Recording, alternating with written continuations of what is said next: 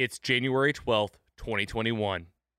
The MCU is back and mostly superheroes is here to talk about it. Let's do it.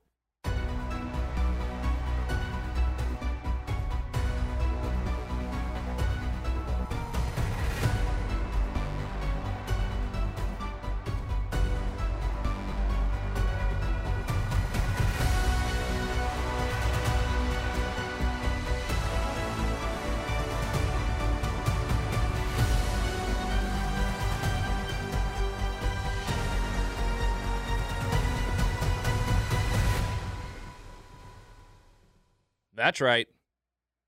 It's the Infinity Special, and we are talking about Avengers Infinity War and Endgame. And it's going to be most of the episode. We're not messing around today. We're actually combining two of our major segments into one just so we can fit all this in. The MCU is kicking off this Friday with two episodes of WandaVision on January 15th on Disney Plus. Phase 4 is beginning we are getting level set here right now, right here today, to catch you up, wrap up phase three, so that you can jump off the diving board that the MCU has put in front of us and watch WandaVision on Friday. With me, as always, or at least usually, PC Mike and the Giggler. PC Mike, how you doing? I'm great, man. Every time you say the giggler, it makes me giggle. So I might be giggler 2.0 or something too. Giggler. That's fine. Are you boys ready to talk about some Avengers? Hundo percent. I was born ready. I think I was literally born for this. So you guys have been treating this kind of like Christmas the past couple days. So I'm excited to hear your guys' take because I might be a little bit of a Debbie Downer on some parts, but I'm excited to hear your guys' takes. That's why you're here is to be the realistic fan. You like comic book stuff. You've never claimed to be like an MCU mega head. I've called you like a newcomer. So I'm excited to have your take as part of the show. It's going to be good. And I rewatched them and I'll save what I thought for when we talk about it, but you'll just have to wait and see and listen on in the episode. So we're talking about it and we're going to catch you up just about what happens in the MCU leading up to these movies and like I said, we're combining two sections today. So with that, both of our songs here. What you watching? We're putting this one with the meat. I Guess it's like a what you watching sandwich. I just thought of that. Pretty proud of that joke. I love it. I'm hungry too. About this earlier, you could have been like, "All right, here's the bread, here's the lettuce, the tomato, the the meat." and yeah, the Avengers are the Avengers are the pickles. Yeah, we got a big old meat for you today. That's right. We're combining our two sections, the meat and what you watching. Don't worry, we're gonna mix in fan mail today. It always comes in at the beginning, right? We're working it into the Infinity Saga. So we are talking about these two fantastic films that, in my opinion, is one of the greatest accomplishments in film of all time that really has done something so unique and in my mind so picture perfect that as I rewatch these films and I've seen them so many times at this point, it really is a masterpiece. So this image I pulled up on the screen is from Pinterest. It's from Mundo Geek. He's got this sick poster of the Infinity Saga. We're talking about 23 Marvel films that kicked off in 2008 with Iron Man, I remember we we did a whole episode. That was one of my very first episodes I did of the podcast. We did a whole deep dive on that particular film. To think that that end credit scene with Nick Fury talking about you know other superheroes was gonna turn into this perfectly crafted story that would follow the arcs of you know three major characters with dozens of sub characters that you care about and then wrap it up with a nice tight bow with these two movies we're about to talk about, I just have to give it up for Kevin Feige, the Marvel Studios team, who's came out and said we're going to do this, and they did it right.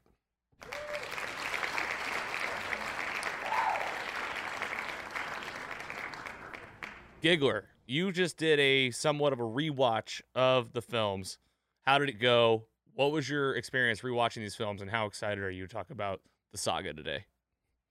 Uh, I'm so pumped. Like I said, born, I was literally born for this, and like I wish I would have had this graphic because I was working off of some like internet article that had a bunch of ads that kept popping up. I kept refreshing it. I'd finish a movie and then go back to it, scroll down a little bit.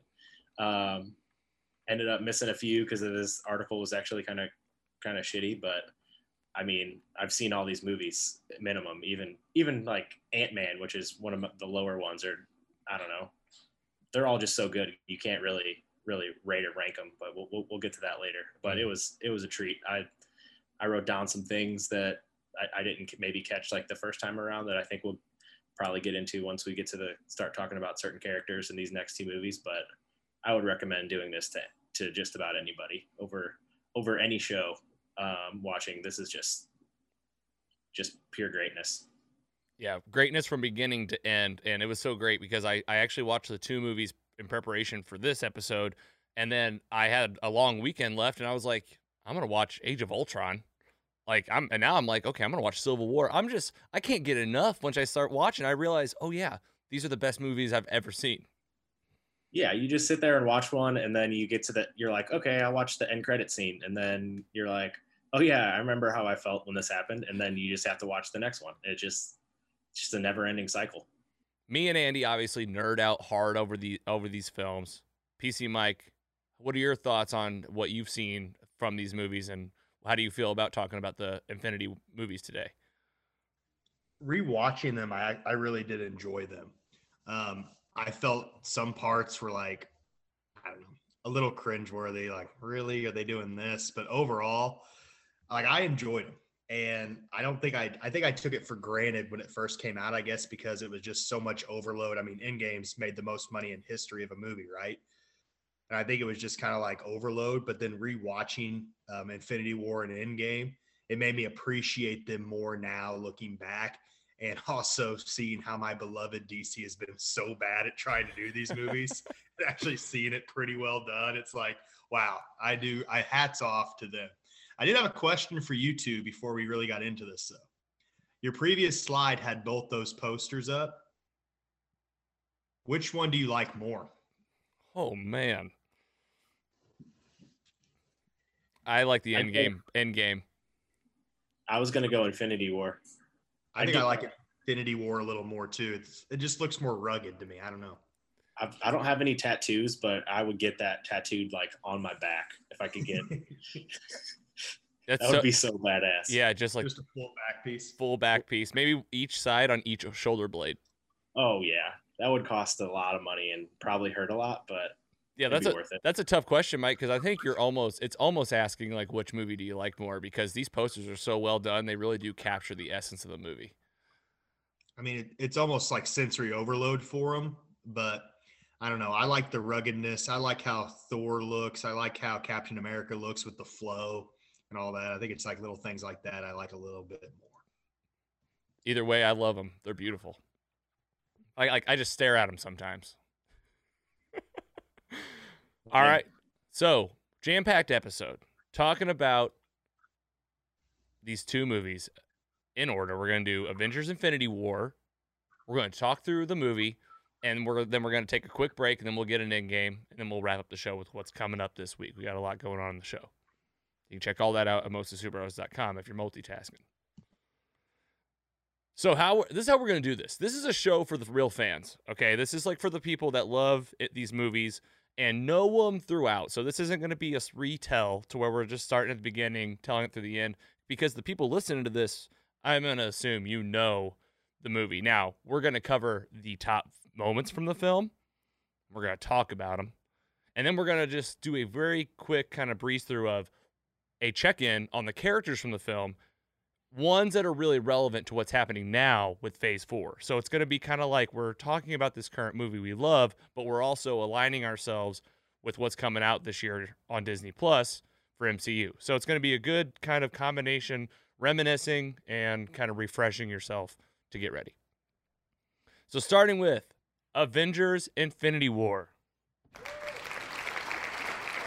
Holy moly, this was it, right? This was the this I mean this poster I have pulled up on the screen, you know, another this is a huge plug to our uh uh, YouTube channel. All of the images today come from Disney Plus, owned by Marvel Studios.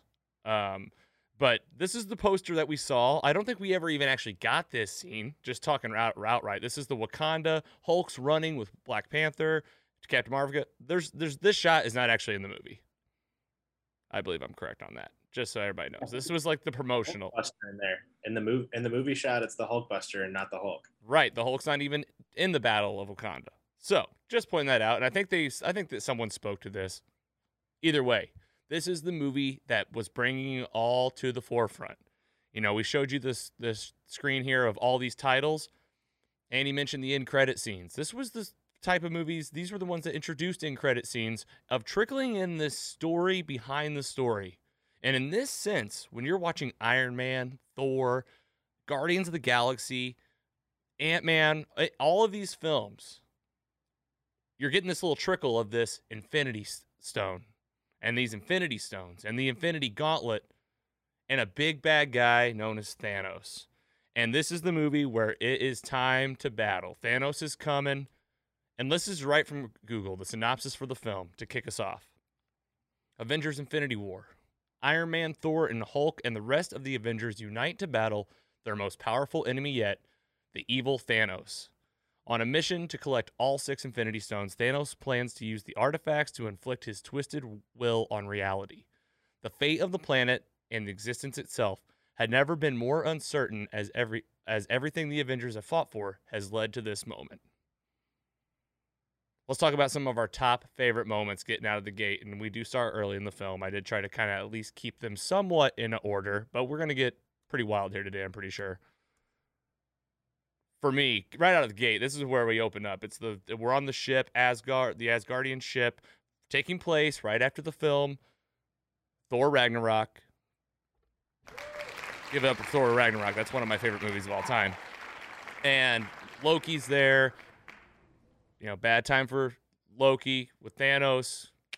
Uh, but we get the fight between Thanos and Hulk as like kind of a last ditch effort to stop him before he, you know, goes for the rest of these final three stones. Got a few of the stones in the beginning. Dude, this fight between him and Hulk, even though Hulk gets his ass kicked, I love the fight scene. It looks so good. It's just these two, like, you know, he's an unbelievable fighter and warrior and just whoops the crap out of him.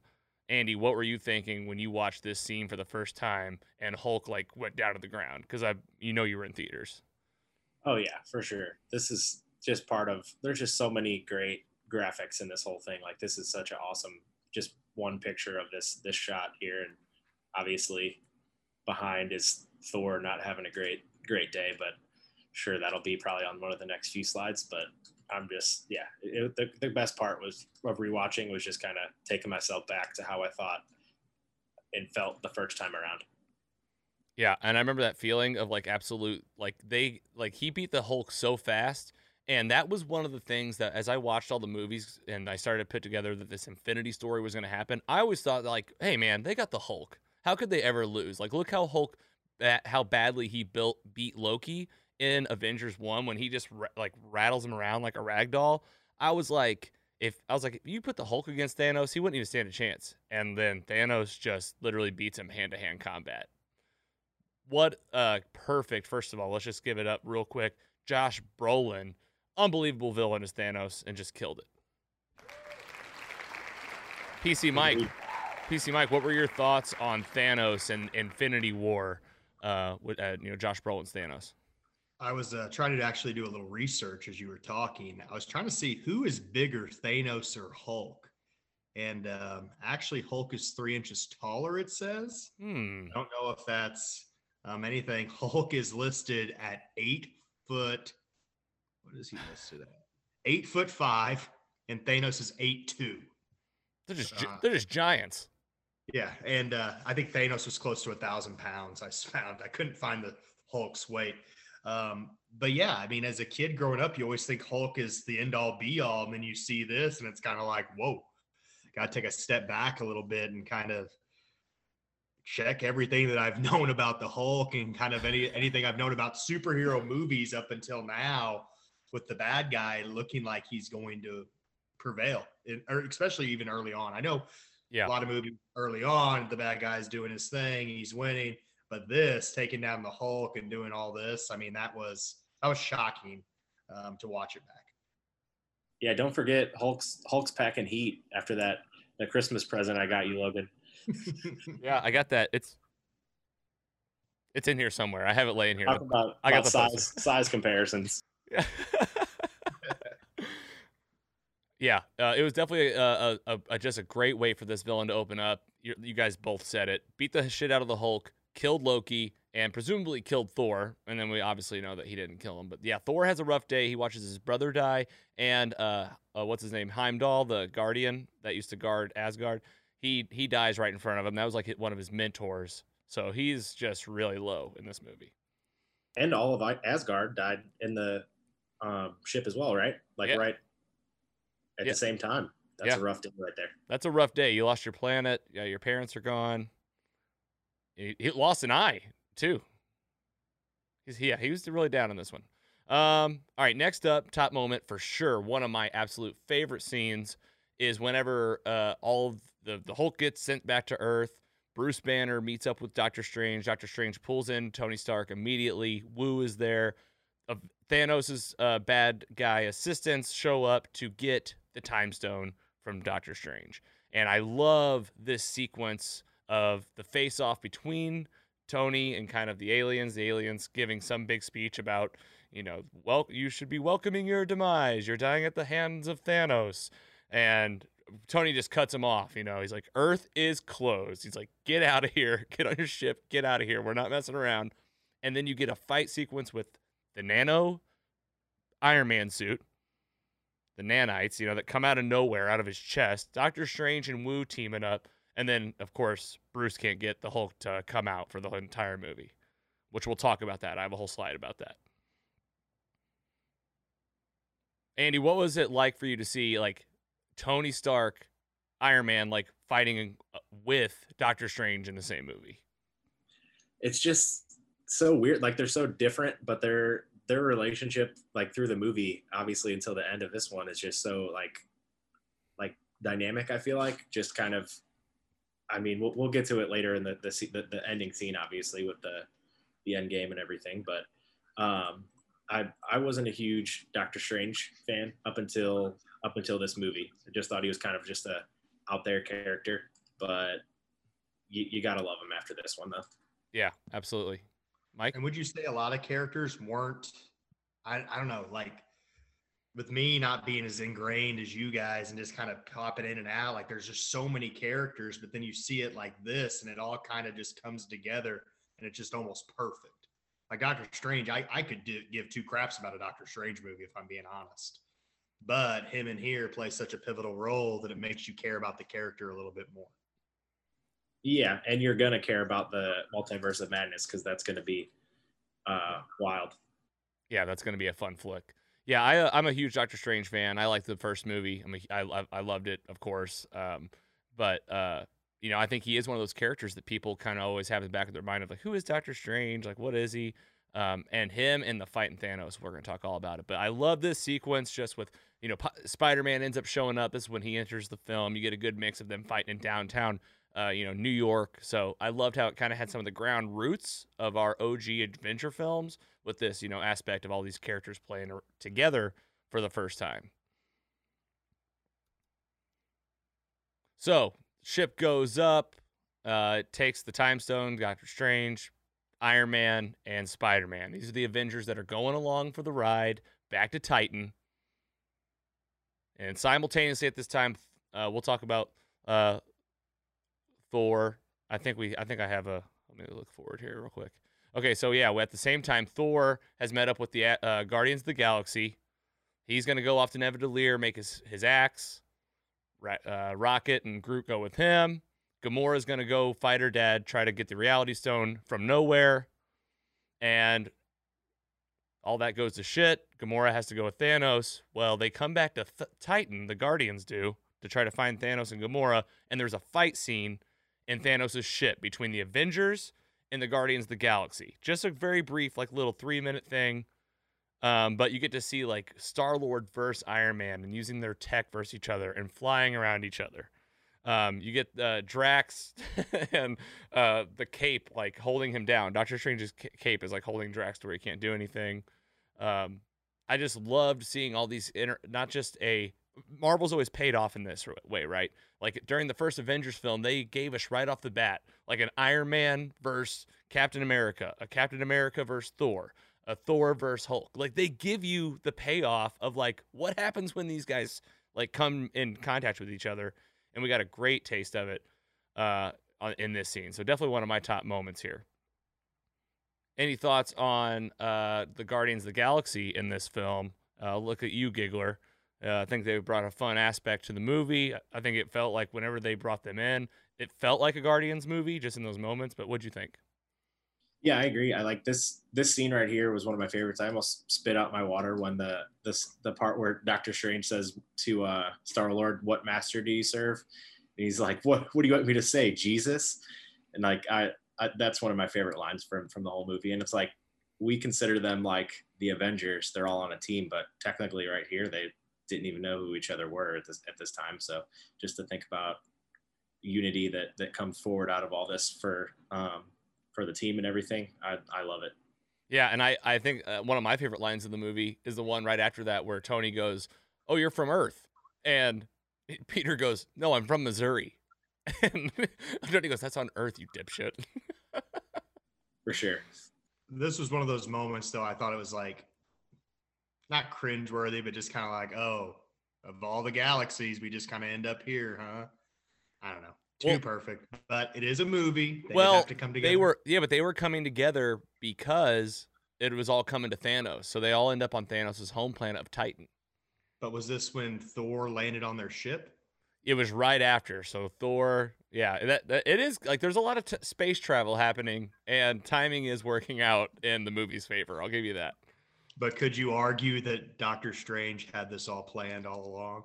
He did see one of what 14 million possibilities that was the success. Yep. Talking about Titan, talking about Doctor Strange, we have to talk about just the ultimate fight against Thanos on Titan versus the Avengers.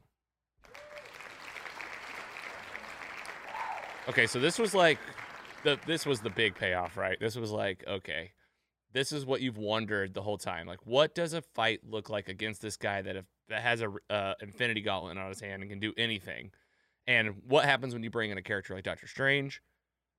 And what happens when you bring in characters like Guardians of the Galaxy, Spider Man, and Iron Man? I'll tell you what happens. It's movie magic. Because it's one of the best things I've ever seen. And I catch myself just looking up the fight sometimes, like on on I'll just like Google it and just like find it and just watch it again because I just love the sequence so much. And Doctor, I mean, go ahead. The visuals insane. The visuals for this are insane. Visually unbelievable. The CGI is just it looks legit. Like you believe this Thanos. Like you believe these things are happening. Doctor Strange casting all the crazy spells. And then, of course, we have to address the elephant in the room, but Peter Quill just fudging up the whole mission. Big bad. He messed up big bad. Oh my god! Like, and like, how did no one stop him? Like Iron Man, like Tony's like, "Hey, don't do this," and I was like, "Dude, just blast this guy in the face." What are you doing? Kill one to save i don't know 3.5 billion or something like that? Well it was half of the universe so you're talking like trillions of life forms. Yeah trillions. You talk about a bad guy plan. What'd you think of this bad guy plan mike? I mean does it does it say why he wants to do this? Is it for like resources or something, or like not everyone needs to live? And yeah, it's kind of its resources are finite, and uh, his planet was like going through them too quickly, and his solution was kill half of everybody and we'll be fine. And he just didn't understand why people couldn't like get on with the plan. Yeah, I think like in five years later, in um, in Endgame, like Captain America says something about yeah, there was I was coming across the bridge and there was some some whales going up the river, clear, clear, uh, clear water, more more areas for them to swim or something like that. And I was like, that that's crazy to think, but it's almost like what happened this year when uh, people stopped driving and like going outside and stuff. Like the whole world just changed around us.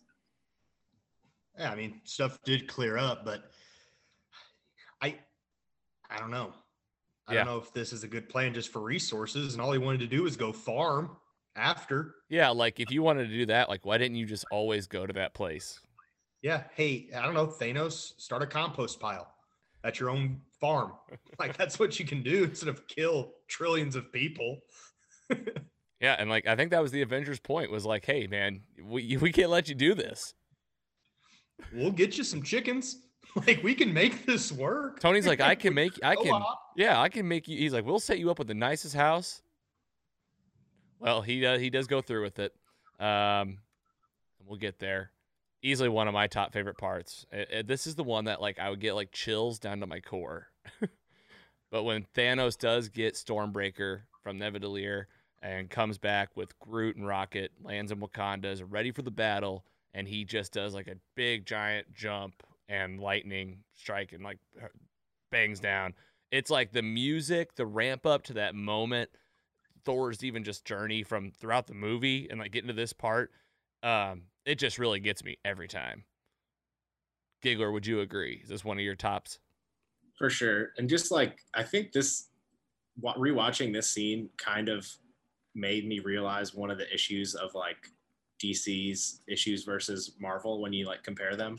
Like they're doing this battle and there's like kind of funny banter between like Thor and Captain America where they're like talking about each other's beards and their hair and like I'm just like this that kind of like comedic like parts of the film are like kind of what like DC is like tried at times. It, it just does, didn't work for me a lot of times in their movies. Like I know they tried to like go darker with those, um, so maybe that that's why. But I I just I just love it. The scene was just the the whole action and everything. Even though uh, we can all talk all the smack we want on Vision, and that's that's what happens at the end. But uh, we'll get there. We will. yeah, we got we got the character section coming up. We'll get there. But yeah, I, I'm I'm with you for sure.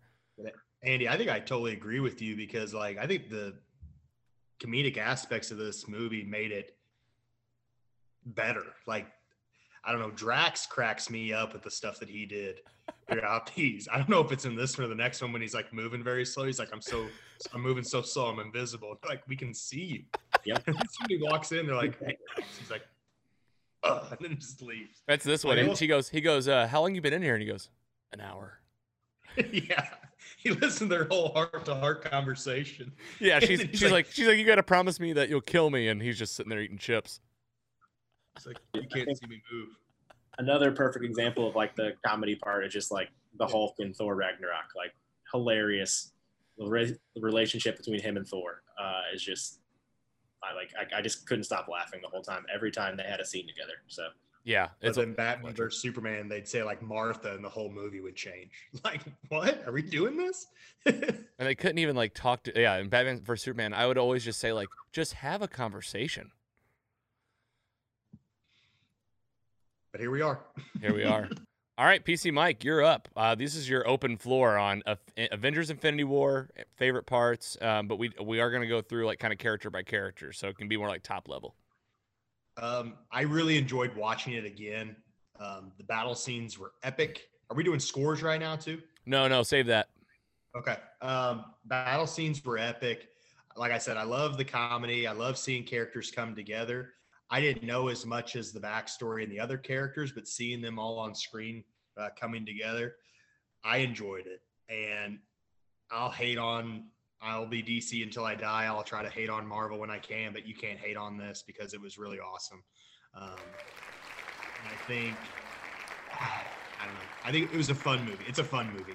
And I think it's a movie from kids that are eight years old to people that are 80. And I think it hits those levels with anything they do. Um, so, yeah, I enjoyed it. Top moments, those battle scenes that we talked about were awesome. Um, Any characters And- you liked? Any uh, any moments that like really stuck out to you where you were like, oh, that was cool. um, Like any I, the Doctor Strange part where he had all those time things to get on Thanos and Mhm. like those things were really cool. Um, I watched them back to back, so I don't want to like kind of spoil both. Yeah. But uh, but yeah, the end scene when um, they're in Wakanda and they're starting to get through the force field, and you can feel it like building up. They're like those things are like cutting themselves trying to get through it. It's just like building that anticipation. then when it happens, and then it just it's like a tension that builds, and then boom. I thought that was a cool build up there. But yeah, I really liked it. Um, I'll save my thoughts on one character for a little later. Uh, Yeah. But overall, I loved it. I really did. Awesome. Andy, same to you. Top moments from Infinity War before we get into the characters. Oh man, um, I really loved the introduction of the Iron Spider suit, even though I think it was teased in one of the prior movies, right? When he like turned it down after uh, I think the first Spider-Man movie. But oh man, that was that thing's beautiful. Um, as well as Tony's new suit. I mean, just all the insane tech that I just really want in real life right now. Um, just everything. This movie is just yeah, dude, I, I hear you. I, I, I, I can't wait to give it a rating. I've been thinking the whole time in my head about what number to give it, but um, I just I loved it so much, and just like the culmination of the Stones, like you said, just touched on it here and there in every movie, and just the, finally came to here. Like I can't even. I just remember counting down the days, the minutes, the hours until this movie came out, and just didn't disappoint. And here we are, like what, how many years later, and still talking about it on a podcast that I'm sure plenty of people will listen to and enjoy as well. Yeah, hopefully. I mean, that's the plan. I'll tell you right now, though, it is like it's like I we talk about it and it I relive it just like when I saw it that first time, and it really is just it just holds up and looks so good. Well, we also had a top moment from uh, some fans out on Twitter. Fan mail. So yeah, we'll throw you a little fan mail music. This one's coming at us from Twitterland. Remote Control Wiz says that's a his Twitter is W K R E H E R 14. Replied to our promotion on this says this is the moment Stark realizes he has to become the shield of armor. Oh, okay. So actually this is from the next movie. So we are gonna feature it, Remote Control Wiz, but I'm gonna bring it back whenever we talk about Endgame. That's on me. I put the slide in the wrong spot. But appreciate you guys that followed along on our promotions of the episode. Uh, be sure to send us in your thoughts and your favorite moments from the movie. We'll still feature you on future shows or on our social media. Talking about the characters now of Infinity War, kind of wrap up the film, make sure we didn't miss any moments, and then we'll do some final ratings. So, where do each of the characters leave off at the end of the film? And this will help us tie up a few loose ends here. Tony and Nebula, I grouped them together. They're on Thanos whenever the snap happens back on Earth, and they're left for dead. Essentially, they have the ship, and that's where that's all we know is you know Tony's there. He just lost Spider Man. All the Guardians essentially died, um, except for Nebula and Rocket. Uh, so these two are here. Thor, we said it. He had a rough go. Um, he had a really great story arc, and he did get his weapon created, and he really should have killed Thanos, uh, and he really should have gone for the head. But do we blame him? I mean, do you know that he's going to snap and kill half the world or half the universe? He did He- know because Gamora told him that she would. He would snap? Yep. Well, that's on him then. Earlier in the movie, she said he'll he'll snap his fingers just like this, and Thor was like, "Okay, got it." And then he shoves that axe in his chest, and I was like, "You need to chop his hands off." Yeah, that's on Thor. My bad. But his face says it all. He has a lot of remorse. He's really sad at the end of this when he wears hoodies, and we know where he ends He's- up in Endgame. He's very cool in the next one, though, to start off with. He's very cool. That's Oh. the face of a man that's about to gain a lot of weight. I like how I Mike. think he bounces back.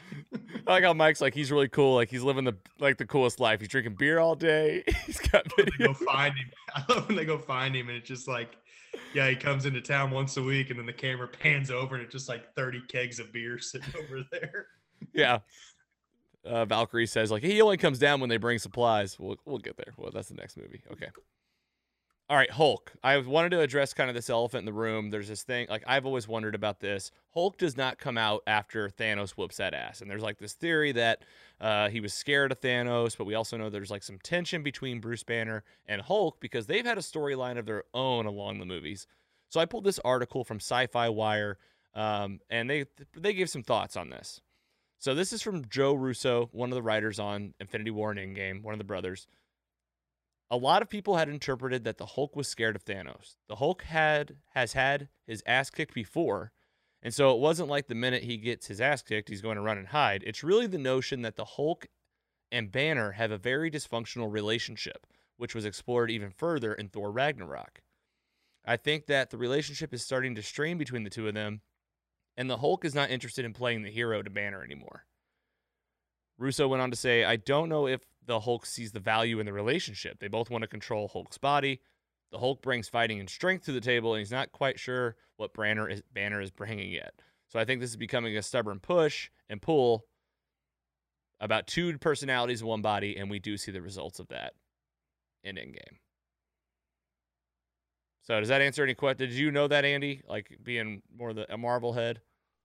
Yeah, kind of. I, I never, I, I guess I didn't really think about it too much. Like, I just, I never thought in my head that he was scared. I thought it was more so just like, I don't know, just, Yeah, just freaked out. I, I don't know. It just, yeah, I guess I never really thought about this. this, this yeah. uh, he's this- never because he's never coming out, dude. Like Banner's always like, "Come on, Hulk," and Hulk's like, "No." He just couldn't get it up. Yeah, he couldn't get it up. Some guys have that problem. All right, He's so that- really trying there, though. so He's he, really trying. Uh, so Mike, you might get to get to tap into some of your notes here. I don't know if you're saving it for Endgame, but I think you know, well, probably not. So this was uh WandaVision. I put them on one slide. It's not a mistake. It's because WandaVision is kicking off Friday. Definitely want to pay attention to what's happening with these characters in these movies. It's important for probably what's happening in the show. So Wanda dies at the end to the snap. Vision had already been dead because Thanos violently ripped the Mind Stone out of his head and threw it down. So they're dead at the end. And just a spoiler alert for Endgame, we're going to talk about it, but in, Vision is totally dead. Like he's he does not come back because he did, he wasn't killed by the snap, so he can't be brought back by the snap. A lot of reasons this matter. It's like when is this WandaVision all this reality that they've showed us, this sitcom reality, when is it taking place? Is it like when the snap happens? Maybe it's before that. We know that they also had like this two years of time in between Civil War and Infinity War, where uh, you know, they kind of clue us into what happened during those two years. Black Widow talks to Scar- Scarlet Witch in this movie and says, like, you were supposed to be checking in with me. Uh, Tony says that Vision turned off his transponder two weeks before Infinity War happened. So that means he was like working with Tony, but then like two weeks before Infinity War, he's like, I'm not telling you where I am anymore. So there was something happening within those two years that led up to this movie.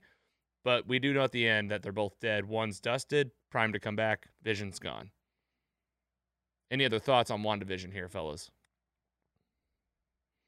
Yeah, I think something I noticed picked up this time around was just that you can tell that the children of Thanos know how powerful Wanda is because in this battle prior to this on Wakanda, they're like seeking her out, like knowing that she's going to be the main protection for for uh, Vision. So I thought that was kind of interesting. Not something I really picked up on. I I don't think I really realized how badass she really is until kind of I thought about what this WandaVision show really is and how kind of reading some of the backstory about it. I But t- Vision's Vision. I mean, I'm R.I.P. I- I'm going to give you the floor, Mike. What do you think about Vision? I just I think he was probably the worst character in all of these movies. Like you put all the bad stuff about every single character and put them into one, and you found Vision. like, like you're gonna hide a stone in the middle of your forehead and just chill out for the whole movie when the whole world depends on it. Like, come on, man. Like, just I don't know. Go hide somewhere. Go hide. I don't know what to do, but just like go hide. I don't know. I get he just there's nothing redeeming about him that I liked. And if a kid has a vision shirt out there, let me know. I'll buy you a different one because he is so bad and I just see no redeemable qualities about him. Hopefully the show coming up WandaVision that we will watch. I'm excited for the 15th. Redeems him, but he has a long way to go to be redeemed. I will concur, and it's an ongoing joke that my, at least me and my friends make that you know, Vision is just like a bitch, and he like he's really tough in Age of Ultron, like for for the very first movie, and then like he's wearing a sweater in like Civil War, and he's, you know, he's in Age of Ultron, and uh, in the rest of the movies, he just doesn't really bring much to the table. Like he gets bested by like Clint for a minute. That's that's Hawkeye in Age of Ultron. There's like a or in Civil War. In Civil War, there's a scene where he like the hawk the Hawkeye guy stopped Vision. And I was like, how's that possible? The guy can like be invisible. Yeah, why didn't he use any of his power? I don't know. Just like Yeah, why are you punching? Like why are you punching this guy? Like do Vision stuff. and like in the middle of your forehead is where we're gonna hide one of these stones controls the universe. Like I get it. Does it give him his powers because it's there and stuff? It's I ju- it's it. just where it lives though. I mean, it doesn't it could have lived anywhere. Put it up your butt, man. I don't know what to tell you. Like, let's not have this just out there for like a beacon for everybody to see. And then Thanos just, all right, thanks, man. There we go. you killed every single person you know. And Doctor Strange wore his on a necklace that was like three feet long. Yeah, and then, and then all all three like there's three of them that are just happen to be in New York City, and Jessica Jones is probably out there, and Luke Cage and all them. So Oh, New we're gonna- York's a hotbed. Oh, Don't live in New York City if you're in the Marvel universe. if you're in the MCU, you're gonna be if you're in New York, you're gonna be having to wear a helmet when you walk the streets. your insurance will be through the roof, like super villain insurance. I don't know what you'd even progressive have to come up with something for you because it is so ridiculous there during this. All right, moving on. Falcon Winter Soldier. Of course, I grouped them together because that show is following uh, uh, WandaVision. It'll be coming in March. They do get dusted at the end of this. Will it affect anything that happens in the show? I would say possibly, but they do get dusted at the end. Loki, OG Loki, does get killed by Thanos. He is dead. He was not killed by the snap. He's not brought back by the snap. And we'll talk about the Loki show later on in the episode. We also lose Gamora not via the snap because Thanos kills her and sacrifice for the Soul Stone. This is the OG Gamora that you've seen in Gal- Guardians of the Galaxies 1 and 2 and she's dead. She's gone. She's not coming back. She did a real WWE move, kind of taunting Thanos too before she died. But that's neither here nor there. She like walked around him and was like saying stuff. I was like, stop, let's not do that. Let's not do that. It always comes back to haunt somebody. yeah, that was a rough scene, but I was just like, just run, just run away. I run, I ran down the stairs. Um. Okay, and here's a. I got this screenshot. This is from Time. This is a list of everybody that didn't get snapped on the left, and who did. Just kind of high level. Like I said, the only one of the Guardians left is Rocket and Nebula. Rest are gone. Um. All the main Avengers are alive. That's like why Endgame takes place. But then we are going to be introduced to Captain Marvel. You get the end credit scene with Nick Fury at the end of this film. Uh, Ant Man is still alive because at the end of Ant Man and the Wasp, Scott Lang is in the quantum realm, and so he misses the whole snap. Comes out, we'll see him in Endgame. Pepper Potts made it. So anyway, there's a good glance for you. Really crazy ending. That was one of the most crazy things I've ever seen in theaters. It this, I mean, there was a bunch of people that were cheering and screaming during the big parts, and then when that happened, it was silent when the movie ended. Was there a rhyme or reason of who died and who didn't? Or was it just completely random half? I think it was random half. But I will say this, all of the main Avengers survived and like that just doesn't seem it's almost like he would have done that on purpose so that like they had to see what he that he won. Yeah, this scene. I mean, just like to think how much like emotion that whole scene brought. Like the first time you saw it, like I, that just gave me goosebumps for real. Like that was like perfectly done. I just remember there was little kids in the theater that I remember like screaming and like crying, and I was like, me like as a as an adult, I was like, I was actually I was sad, like maybe teared up a little bit. I don't know, um, but like in your head, I feel like, and I guess you guys you guys might agree or, or maybe not that you just know you're like, okay, there's another movie. It's gonna be okay. There's Yeah. everything will be okay. Yeah. And it was a lot of the same thing. I did think like, okay, so there'll be another snap, I guess. But like what like how will that work? Theorizing what was going to happen to Endgame was definitely one of the biggest, most fun things because you were like, okay, now I'm thinking maybe t- like I thought about time travel and I was really, I mean, I was really impressed with the way they went, but we'll talk about that. Why don't we go ahead and do a roundtable? We're going to rate this thing using our 4.0 scale. Let's start with PC Mike. Let's get your honest rating of this movie. Honest rating 3.4 for me. Wow. I feel like that's, I don't know if I expected you to be lower, maybe, but that's a good score. Yeah, I mean, I think there's some flaws, of course. I think they had to line up things perfectly. I mean, it's a movie. It's not, and it's, um, I mean, it's a superhero film, but I mean, overall, I really liked it. I really did. Um, there's some things like the vision thing that just irks me, and like Thor just happens to land on the space, like little things like that. That's but true. overall, I mean, it's entertaining. Um, I'm more, like I said, I'm more of a Batman guy. I like the realism. I like that kind of stuff. But man, this was for what it is. Like I said, eight to eight, you can watch this and enjoy it. Giggler, you are up. Praise the movie, but give an honest rating.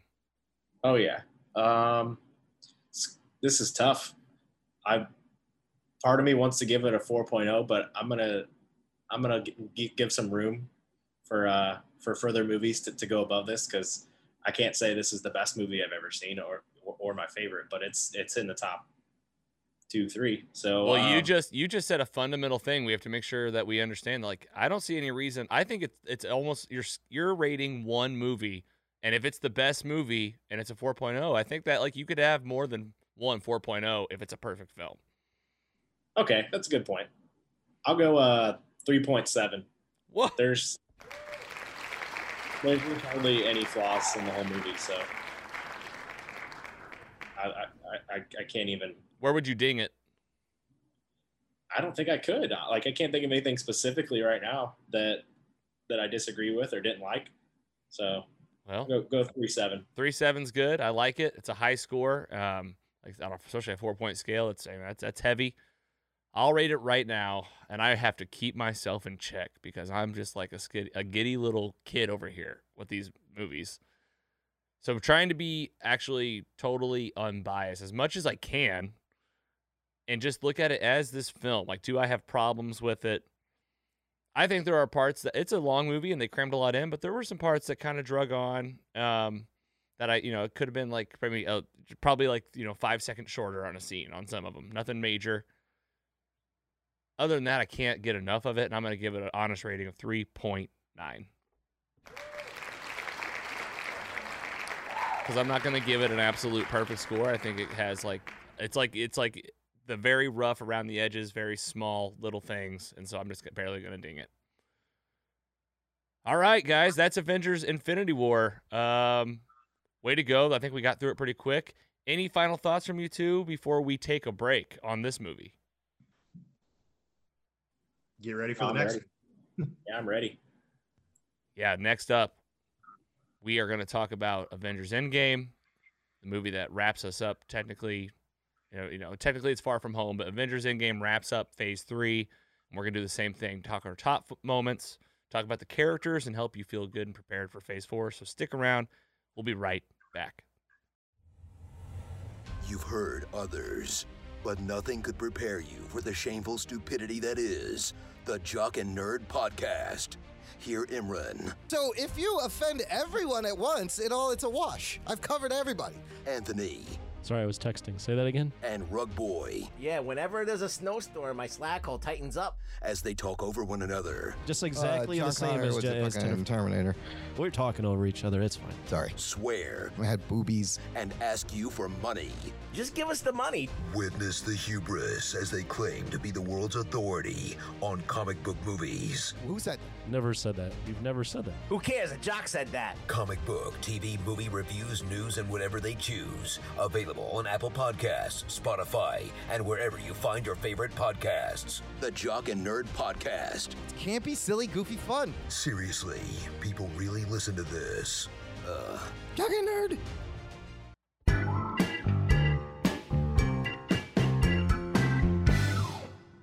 Welcome back from the break. This is mostly superheroes. I'm Logan. You're here with PC Mike and the Giggler. We have just talked about Avengers Infinity War. This is the Infinity Saga special. We are so primed and ready for MCU kicking off phase four this week with WandaVision. We know you're excited. And you can bet we'll be talking about these show, this show, and every show and every film in the MCU every single week. So, uh, doing a lot in the show. There's a new schedule out, mostlysuperheroes.com, doing something every day. That includes live shows on Instagram, more podcast content, more video. If you want it, we got it. Go check it out. Next up, we got Avengers Endgame.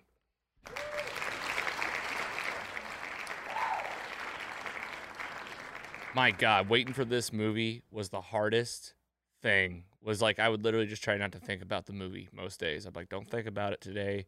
It's not going to be here for another year. And I was so excited for the day that we actually shaped a whole event around the premiere of this movie.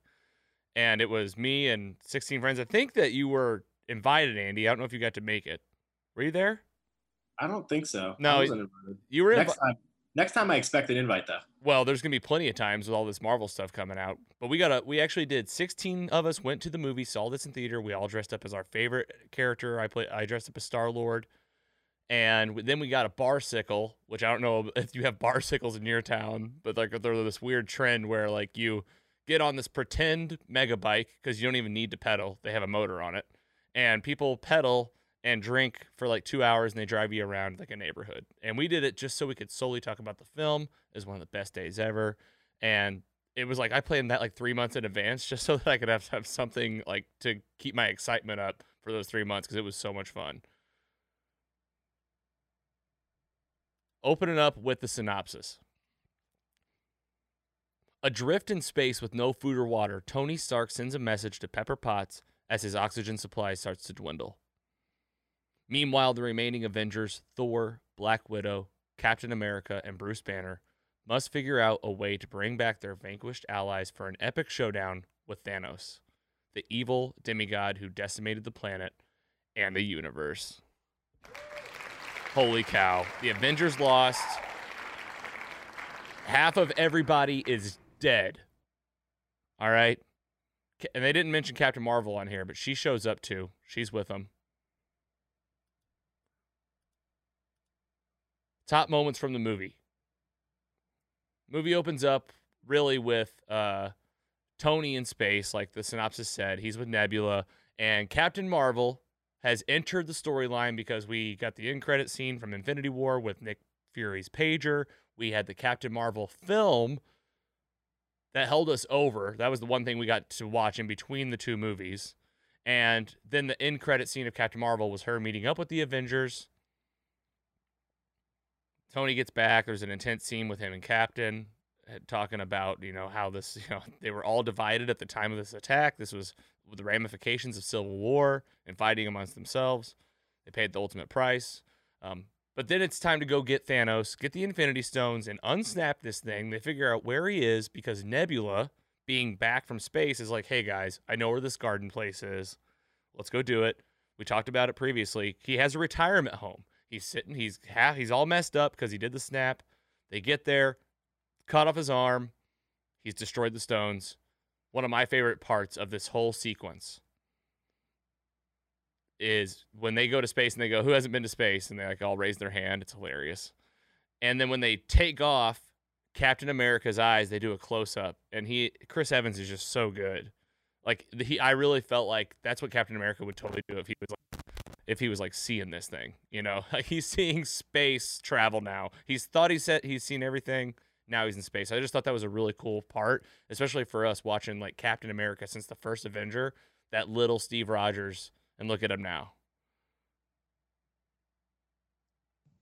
You're geeking out pretty hard. I'm geeking out. This Keep is going. this Keep is going. this is why we're yeah, this is like what this episode is like why we're here, folks. I'll stoke. I'll stoke that flame for you. You keep going. All right, well, let's keep it moving. We got more.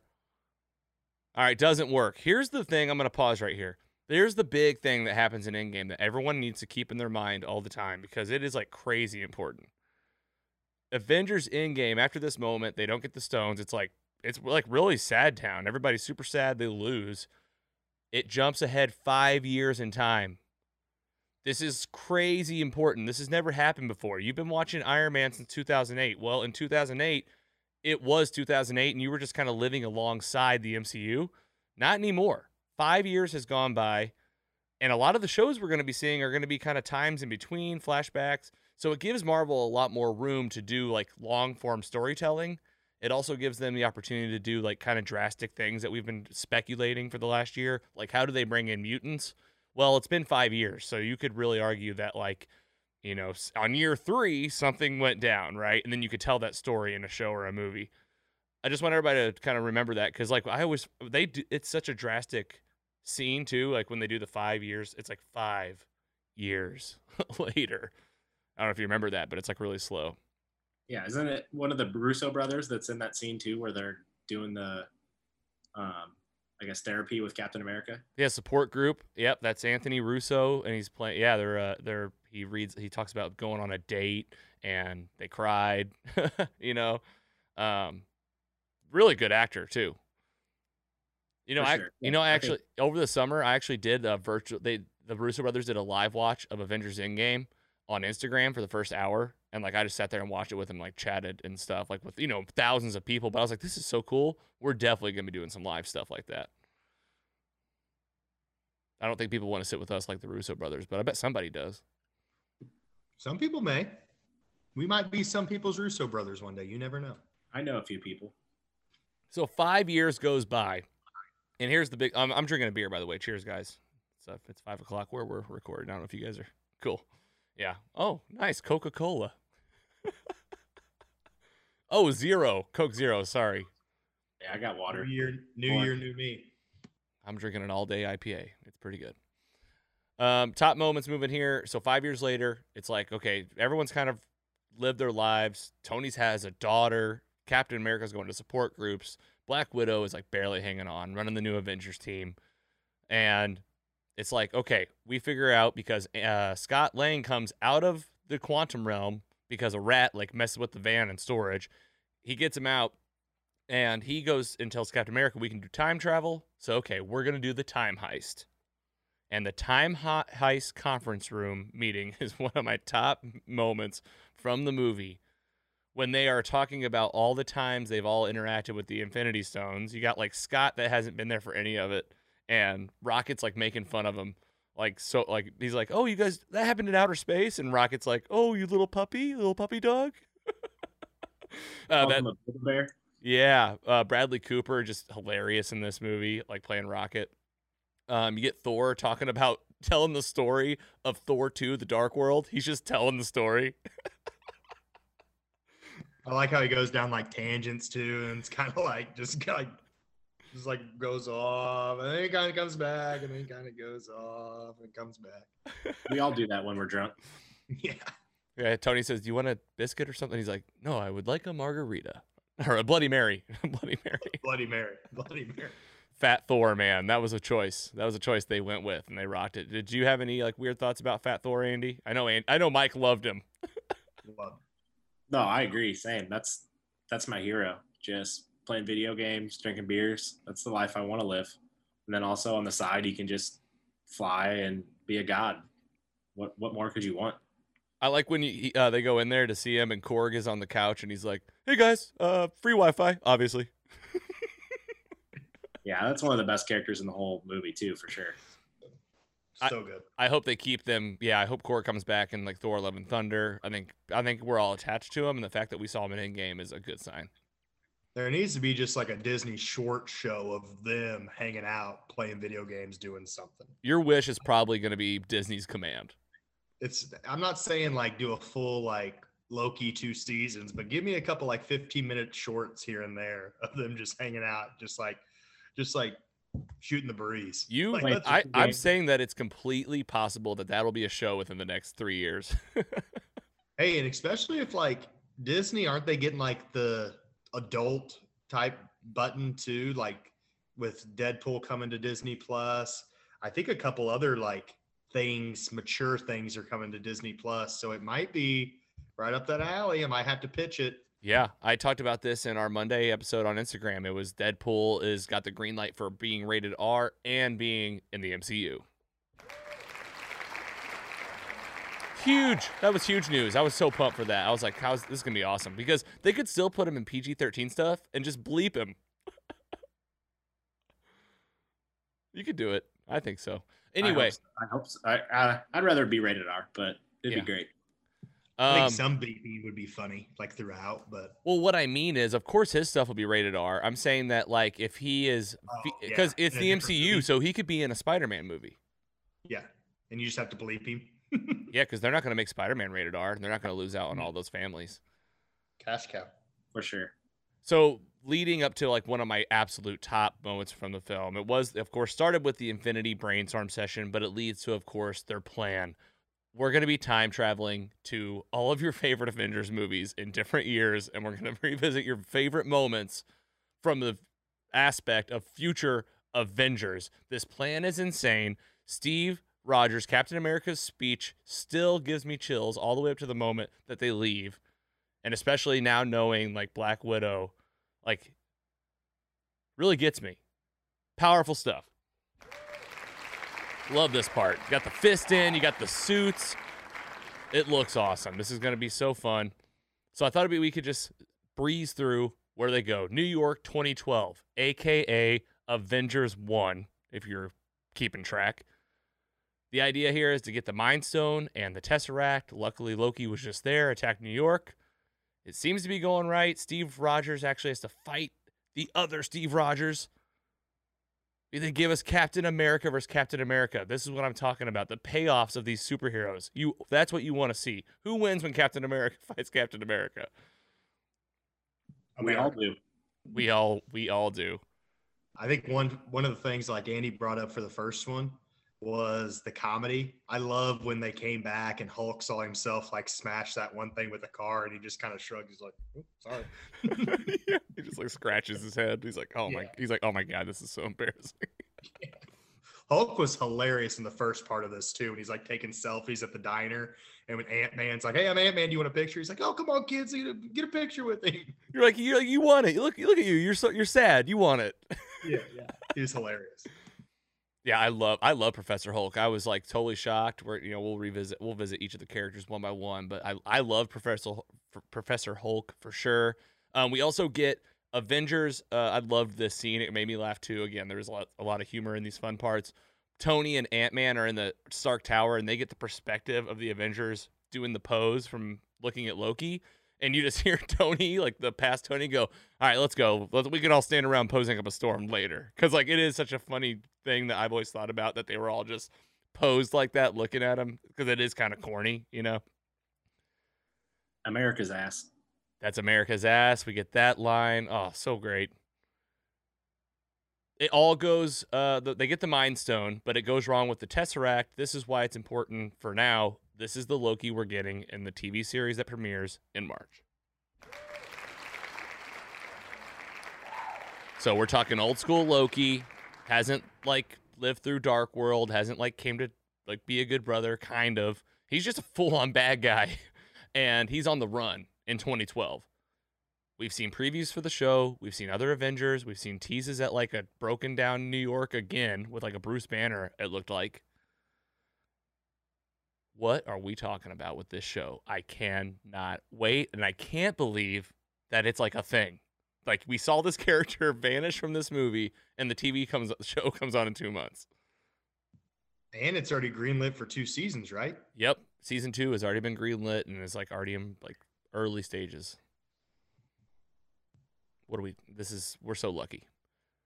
And then the last piece, since things go wrong with the Tesseract, because future Tony gets hit by the Hulk, Tony remembers a place where they could travel that has both Pym particles and the Tesseract at the same time, and it's of course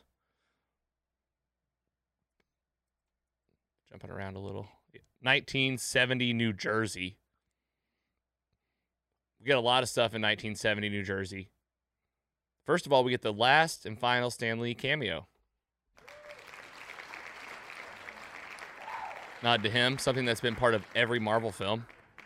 Um, I don't know, like I, I'm pretty sure even like he's in he does cameos in the X Men stuff too. I don't know if he's done all of them, but God, this guy, one of the original creators of Marvel, um, R.I.P. Thanks for everything, and it was nice to see a nod to him in this movie. Of course, there was. And they, where they go is this old uh, camp where like the idea of Captain America started. Tony gets to see his dad again. Cap gets to see Peggy, like a kind of like working Peggy, like in her career. She's like the, the director at this point. And then we do get a young Hank Pym with the uh, OG Ant Man helmet. That thing's ugly. Yeah, it looks like uncomfortable. Like, how would it even stay on your head? Kind of looks like the tick. Do you guys remember the tick from Fox cartoons? It does look like the tick. I see it. Ugh. These are great scenes, really powerful. We also get uh, 2013 Asgard. This is Thor: The Dark World, where Jane's there. They got the Aether inside of her. That's the Reality Stone. Thor can't like get it together. Rocket gives him like two good speeches, and he still is just crying. Has to go talk to his mommy.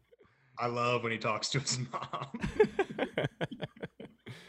He's like, "Oh, mom, I am from the future." Oh. but he still has it. He still gets the still gets the hammer. Still gets the hammer. He's still worthy. Yeah, What does this? What does this happen for the Thor that's in this reality? He just doesn't have a hammer now. Well, That's- if all goes to plan, Steve will bring it back later. Okay, you're good call. I know. I think about this stuff way too much. Me too, especially when you watch it uh, 75 times and you just catch something new every time. I think honestly. You really do. You always catch like one more thing where you're like, "Oh my god, these motherfuckers have been planning this for years." Morag, 2014. You might not know that one off the top of your head. That's the opening scene of Guardians of the Galaxy, which we did a whole episode of that on the music show where we actually did the soundtrack from that film, and they actually cut to that song, that "Come and Get Your Love," and Rhodey goes, "Oh, so he's an idiot." That song's been stuck in my head since I watched the Guardians movie. Honestly, can't get it out.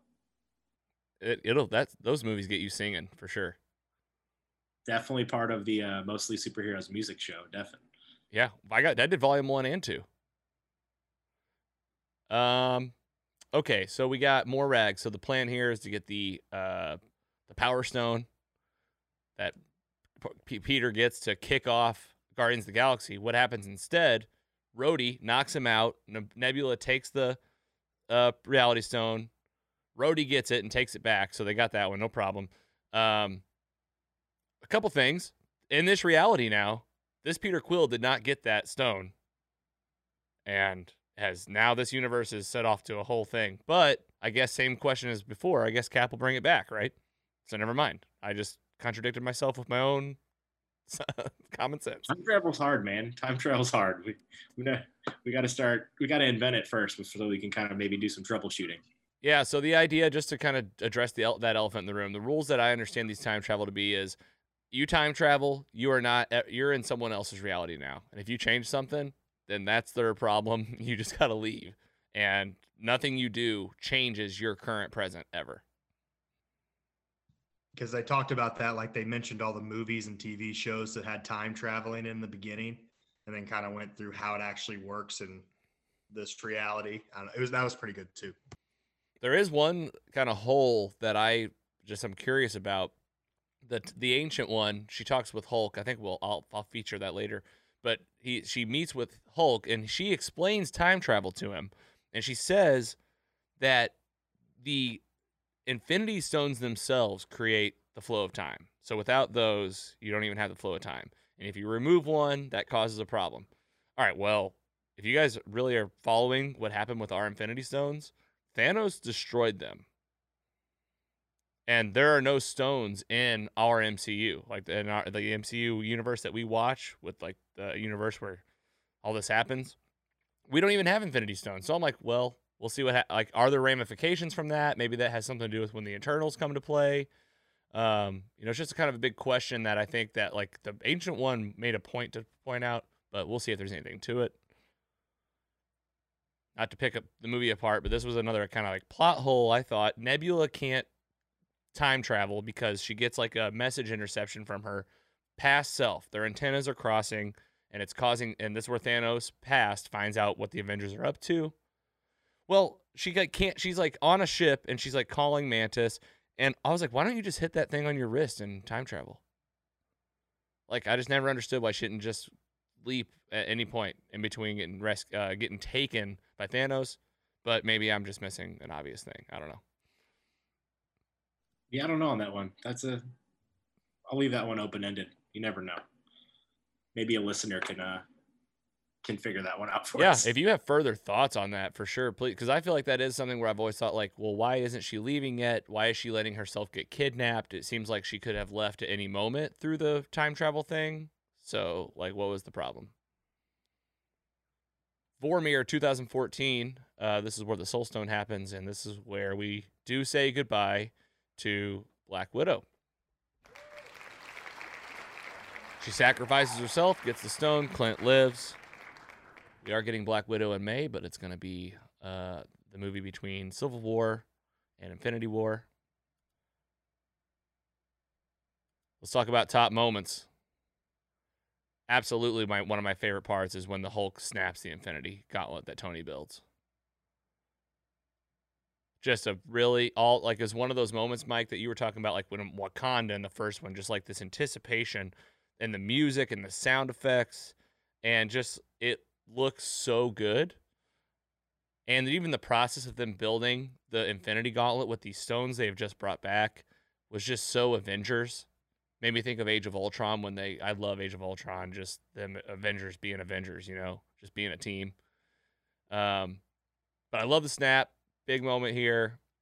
I love the storytelling, past Nebula getting a one up on future Nebula. Other than that one hole I said, you know they they got the Pym particles and past Thanos is now coming to the future right in time to get this thing, but not before Hulk does bring back everybody. Awesome, awesome moment. Very awesome moment.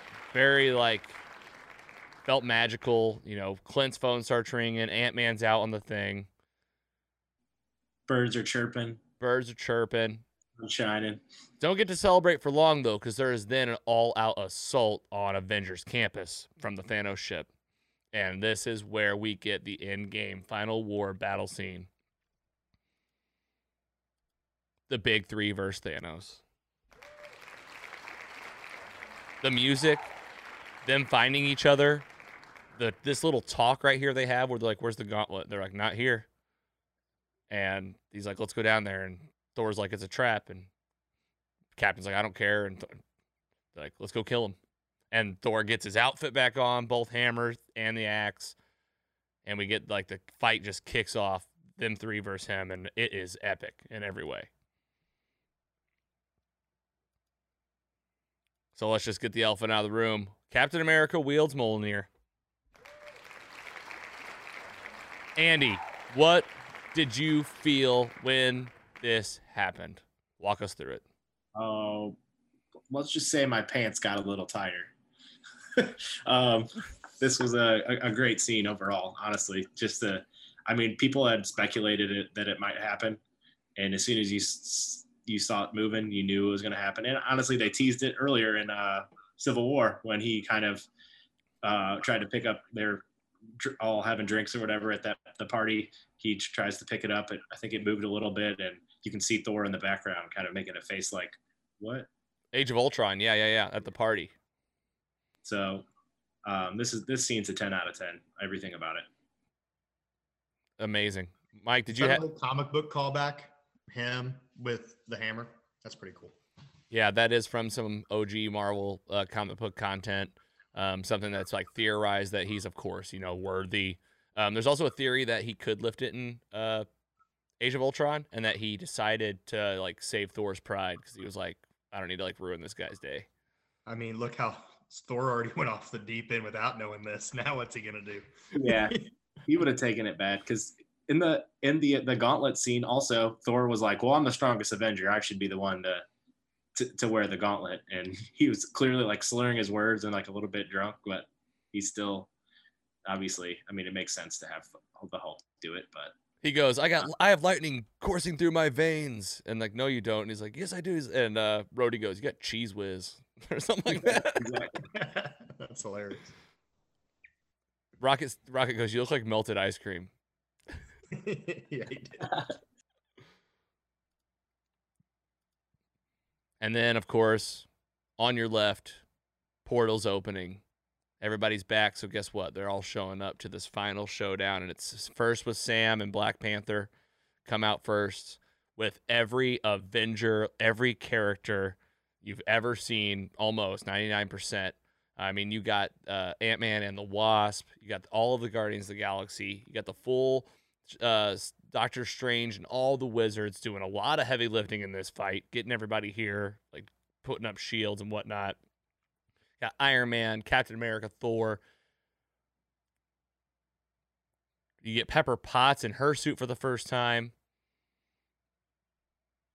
And you get all the Wakandans uh, tribes, Wakandian tribes. They're there. Um, this is insane. You get this full superhero army right in front of your face. You get a giant man right off the gate. And we finally get those two epic words that we've been wanting to hear since we ever seen the movies Avengers Assemble.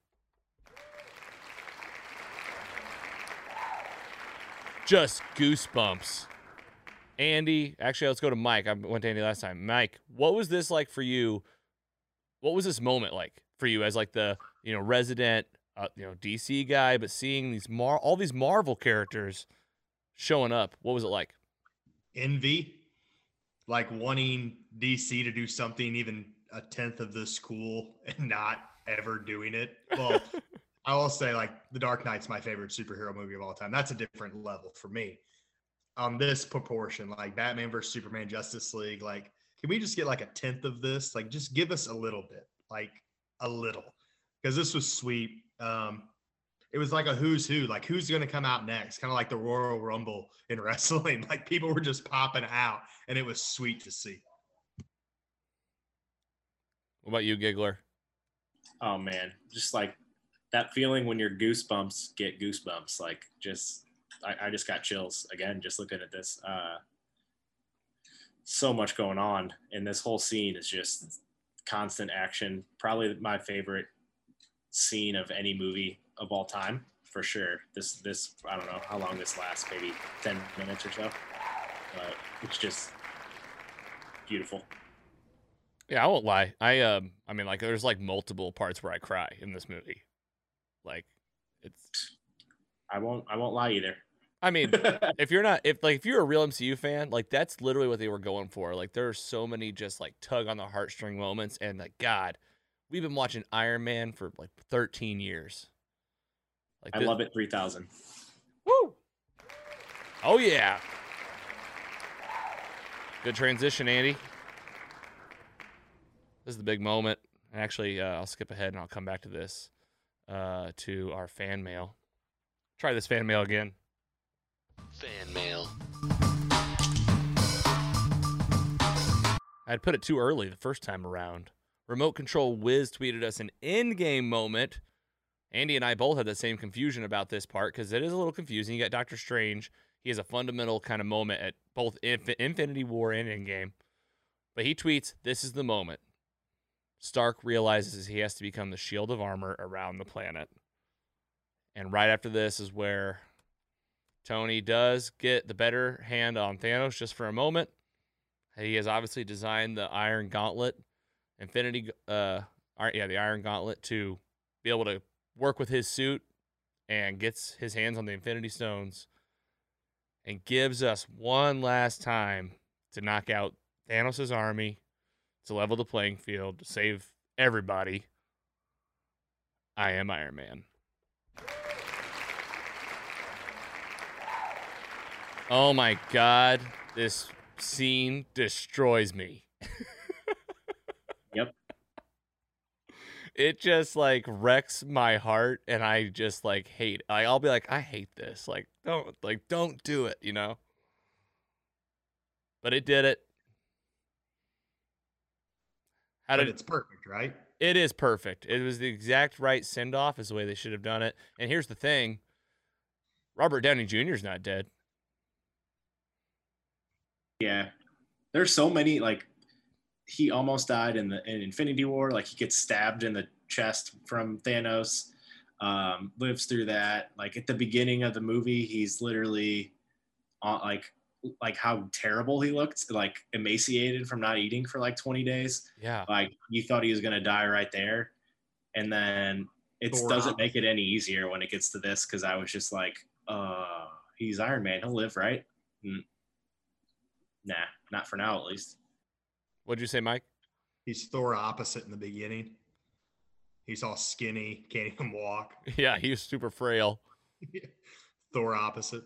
Um, you know what was really cool? I like that. I loved about the Infinity War scene is whenever it's the final standoff between Thanos and Thor before, or I'm sorry, Thanos and Iron Man before Iron Man does get that stab, you know, get stabbed, and you do think he's gonna die. Thanos legit says like, "I know who you are." Like he had, he was like, "I know that we're both cursed with knowledge." I was like, "God, this guy of epic proportions. He knew Tony Stark." And that's how we all felt about him. Like this guy, I mean, my God, what a perfect cast and what a really uh, epic journey just watching these movies from 2008 and seeing this all come to a head in this crazy epic multiverse film. And now, what, we got another 10 years of this stuff? Like, count me in.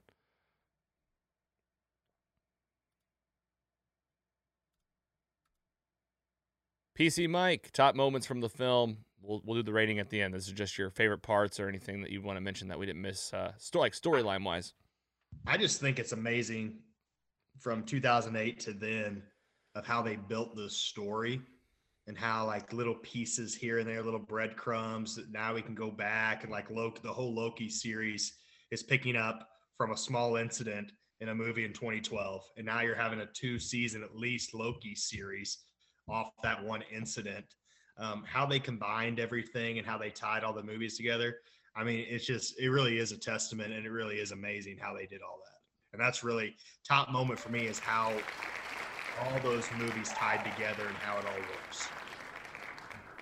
Beautifully said. And I'll tell you that like that like moves me because like I know that you're like always been a DC guy and like the fact that you're watching this stuff now and like doing this podcast with us and like just that you really like you liked it. You know, it's just like one of those things where you're like, you know, it is good. Like they they did a they did something really special here. No, it yeah, it's hats off. I mean, it is it is good. And I can see why like it's so popular. I really can. Because the characters, like the big three, and then Hulk and all of them, they're perfectly cast, they're perfectly done. And it just attests and it's just crazy.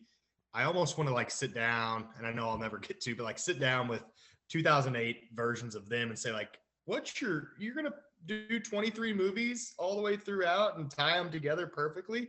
Or did it just start and they're like, oh, we can maybe do this and we can maybe do this. And then once it started to really roll, like, oh, okay, now we can start connecting them. It's just crazy to me. It feels intentional to me. Adam and I talked about that in early episodes, saying that it just felt like every scene, it almost feels like you're like, oh, they knew that at that point during that fi- film. Like, oh my gosh, they've been planning so far ahead. It was just really thoughtful.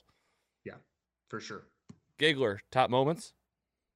Oh man, where to begin? Um, so this is kind of since we didn't really have a slide for like the Captain America scene at the end. We do, we do. We're we're gonna do like Oh, yeah, we're Okay. we're still going through the characters like we did for Infinity War. Yeah, yeah, yeah. Okay, perfect. So, um, I just kind of noticed a from in my rewatch there was a scene in Captain America the original um, where Peggy says, "Have a dance when this is all over," and I'm sorry, my bad. I, I have this all backwards. But uh, Bucky says, "Let's have a dance" or something like that, and she says, "Waiting on the right partner."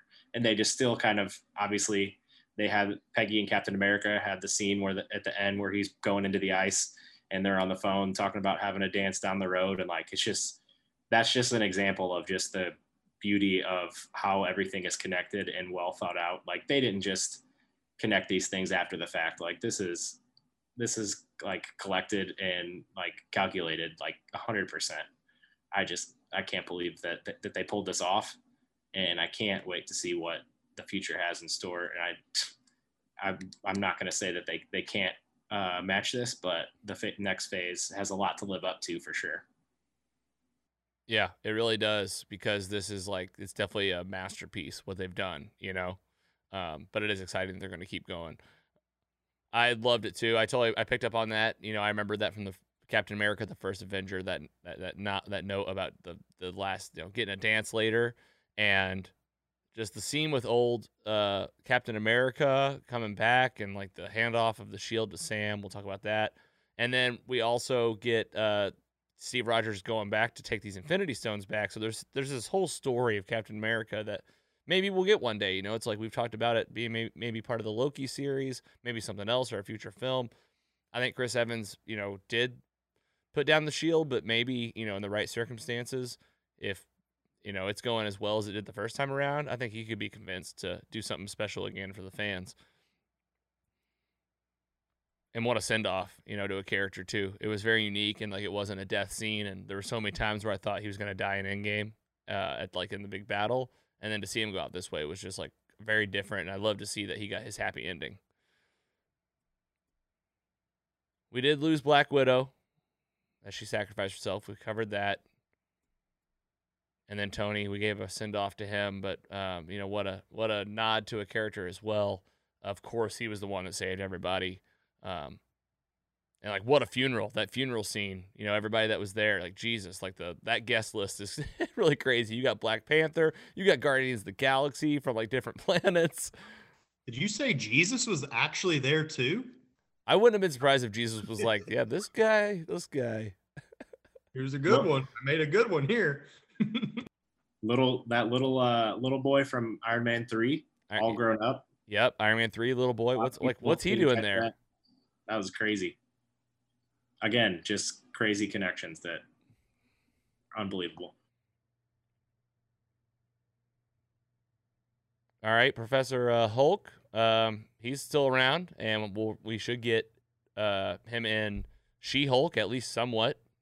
And I I would like to see at some point maybe uh more about like how he became Professor Hulk. Like give us that scene, or you know he did like the 18 months in the lab or something.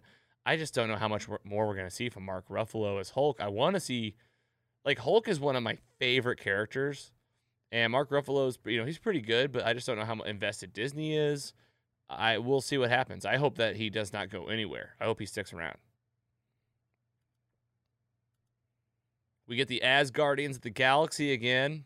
Uh, you guys talked about how electric they, uh, Chris Pratt and Chris Hemsworth are, are on screen together. Well, you're getting it in Thor: Love and Thunder, and you're probably going to get it maybe in Guardians of the Galaxy 3, which will happen at some point. Either way, they have primed this group ready to be in future stuff together.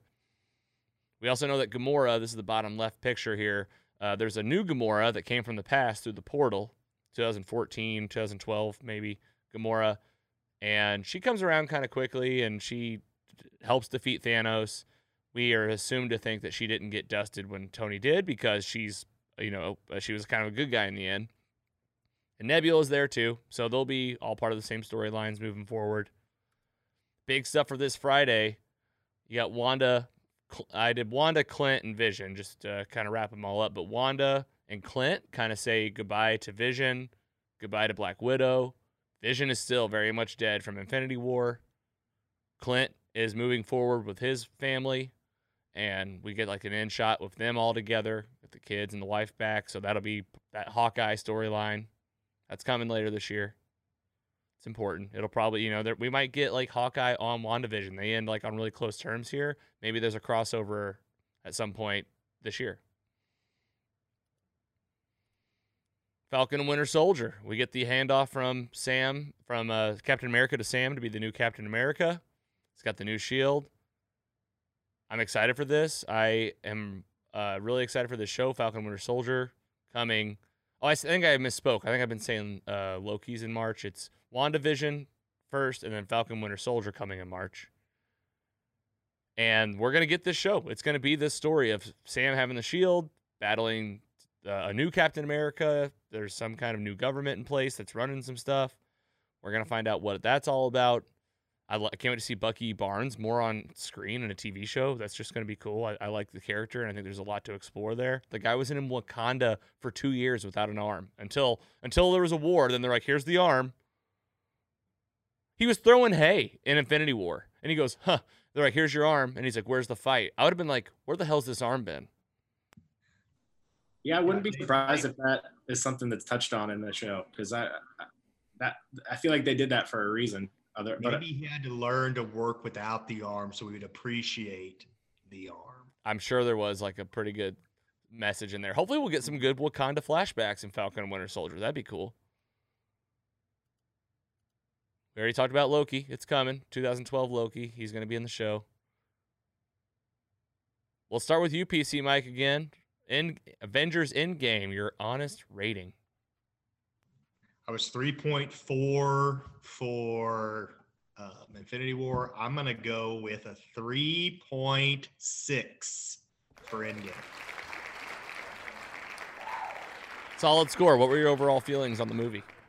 I think they improved from Infinity War. I think it was a nice way to tie things up. They tied up loose ends, um, but they also now kind of looking back on it even more have sent us into the future, like with Phase Four, with all these TV shows and all these spinoffs. Um, a really great way to kind of tie everything up. And again, I'm just amazed, like with all the time traveling and stuff, how they did it. So I hats off to them. I think 3.6 for me is a great fair score, and I think that um, I'm, it made me excited now for the future shows, even though I have to see Vision on my TV screen weekly. yeah, I right. will watch, but Awesome, man. Well, we're excited to watch with you. Giggler, what's your rating, man? 3.9. Woo! There it is. I matched you there. I had that. This movie is definitely better to the the first, just because of how, just it's the culmination of of so much. Um, I I freaking love it. I watching it today. Like I literally finished this like right before we jumped on the Zoom. So That's perfect. Very fresh, and it, it literally just never gets old. My buddy um, texts me every time he watches it. Actually, he's the, the one that was in the, the fan mail today. Um, he every time he watches it, he'll, he'll get a text from like, like like three four in the morning. He's like, just finished Endgame, cried again. Great movie. That's exactly. I mean, that's exactly it. That's like the text of every Avengers, like real Avengers fan, is you know, all right, here we go, time to, time to cry again. fine. There's nothing wrong with it. No, I don't think so. All right, solid scores. I went 3.9 on Avengers Infinity War. That kind of really does make it easier to get to that score, I think, a little bit quicker. I'm going to give Avengers Endgame a 3.8. And it's, um, it's, I think it really, after seeing these movies so many times, I really do just think I enjoy Infinity War like a lot, like not a lot more, but more. Like if I, like it's definitely that difference of 3.9 to 3.8 of just like the overall like I almost appreciate the build up to the story more than like the story wrapping up because the story wrapping up kind of makes me sad a little, you know. Whereas at do you the think it's maybe because Infinity War ended almost completely different than any other superhero movie has in the history of superhero movies? yeah, you talk about a movie that like is so epic from the beginning to the end, just jumping from one location to the next, and then ending with this ma- massive climax where literally the theater is silent. I was like, I'm experiencing a new type of movie right now, and I mean that's why it gets that 3.9 rating, only just you know a tenth of a point away from perfect. But Endgame is right there. These two are definitely a match made in heaven, and I don't watch one without the other typically. All right, this has been Avengers Endgame, Avengers Infinity War, and man, we really did catch you up on some, some things to look forward to MCU. Let's uh, take a quick break, and we'll wrap up when we come right back. Hey, podcast listeners, this is Chris Holsey. I'm the host of the new true crime podcast, Small Town Forgotten. In the first season, I focus on a very personal cold case. 31 years ago, my family member Jimmy Wade Martin was murdered in front of multiple witnesses in Bonne Terre, Missouri. A murder weapon was found, and a man confessed, and yet there have been no convictions and no justice for Jimmy Wade's twin daughters. You can listen to Small Town Forgotten directly from our website, smalltownforgotten.com, Spotify, YouTube, or anywhere you get your podcasts. Thanks for listening.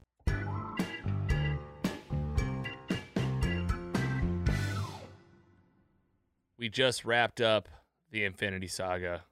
Holy cow, I can't believe we just broke down both movies in this one podcast. That was one of the most fun things I've ever done. Did you uh, enjoy that as well, Giggler? Hundred percent. We could do this every week, honestly. Well, good thing we're good thing we are. PC Mike, was that a good time for you? It was. Um, and it makes me appreciate it more hearing it from you two guys gushing over it. Andy had to change pants, it sounds like a couple times. Um, so either they got wet or they expanded and got stretched out. But no, it was a good time and good to hear about um, some Avengers. That's where that's where the giggler's always going during the break. Andy's just changing his pants in between talking about the films. I know. Or sometimes I'm just not wearing any. But gosh, got a big mess there after in your dining room there. You got to subscribe to Patreon to really get Andy. Yeah. Find that on my Andy's OnlyFans. interviews. Yeah, we have exclusive footage of Andy uh, on our Patreon account. No, just kidding. Uh, not yet, anyway. Um, all right, coming up on the show, we have a lot happening. I mean, my gosh, I never know what day it is, but thankfully, because of our mostly superhero schedule, keeps me on track. Probably will keep you on track too. So go to mostlysuperheroes.com, right there on the homepage. Some things to look forward to this week, going into next week. We just did release a uh, episode of Mostly Superheroes, the music show. It's Tuesday, so of course we did. We did the 1998 film The Wedding Singer. Adam Sandler did the soundtrack. Yeah, I did like 10, 11 songs. It was a good time. I really forgot some of the funniest parts from that movie, so that was fun to talk about. I would go back and I would go listen to that for sure. That's exclusively on Spotify because we bring in the music from the film. So get over there and enjoy that.